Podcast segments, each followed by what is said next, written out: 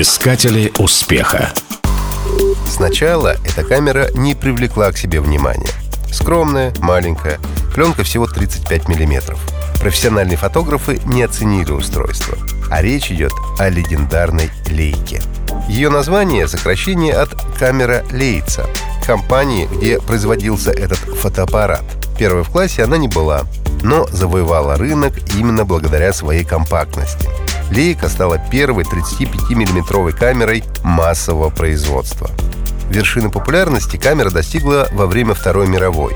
В годы войны компактными лейками пользовались многие фотографы и репортеры. Основные заказы поступали от вермахта. Многие смогут узнать строки, исполняемые Утесовым. От Москвы до Бреста нет такого места, где бы не скитались мы в пыли. С лейкой и блокнотом, а то и с пулеметом сквозь огонь и стужу мы прошли. Сам создатель не успел увидеть успех детища. А меж тем, радуясь признанию, компания-производитель сменила название на простое «Лейка». Сейчас под этим брендом производятся не только камеры, но и оптика, проекторы, аксессуары.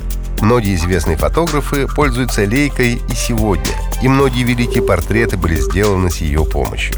Например, знаменитая фотография Че Гевары и тот самый флаг победы над Рейхстагом.